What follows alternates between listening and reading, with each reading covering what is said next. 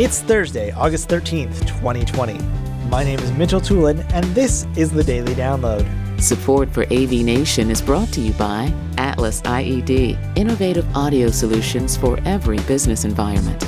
Today's Daily Download comes from ITAV 43. Tim Albright is joined by Derek Jonkis and Sean Reed talking about cloud computing and higher education. Derek Jonkis starts off talking about the factors that schools need to consider when utilizing cloud computing solutions across campus. I think it comes down to some preferences, but probably also comes down to um, the you know the goals and strategy of the organization.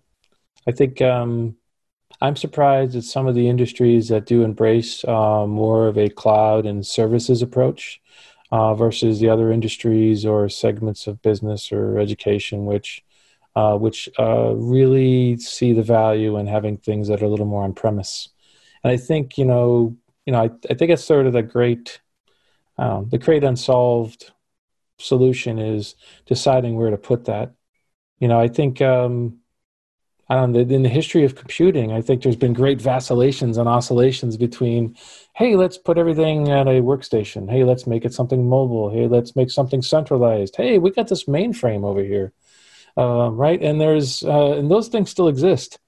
So I no. think there's oh sure, lots of AS four hundreds out there doing accounting and crunching numbers. Well, that that's true. That's probably true. Lots of things out there.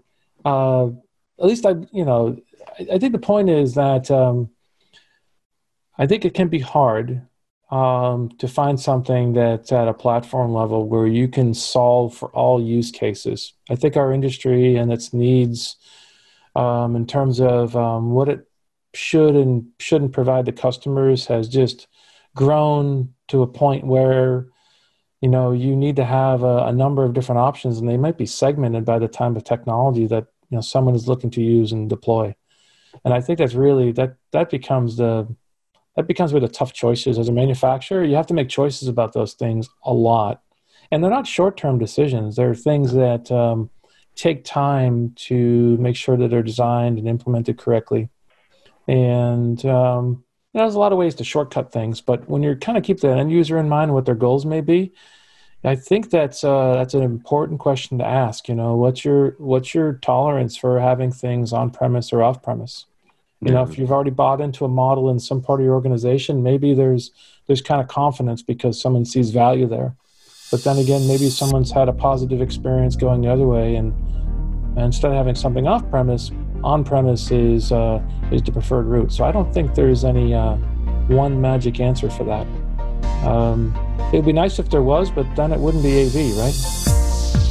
Thank you for listening to today's daily download. If you like this podcast, make sure you subscribe and comment on iTunes and also check out all the other fine programming we have here at AV Nation at avnation.tv, avnation.tv. The network for the AV industry. What are you listening to? This. This is AV. This? This. This is, is AV, AV Nation. Nation. This is AV Nation.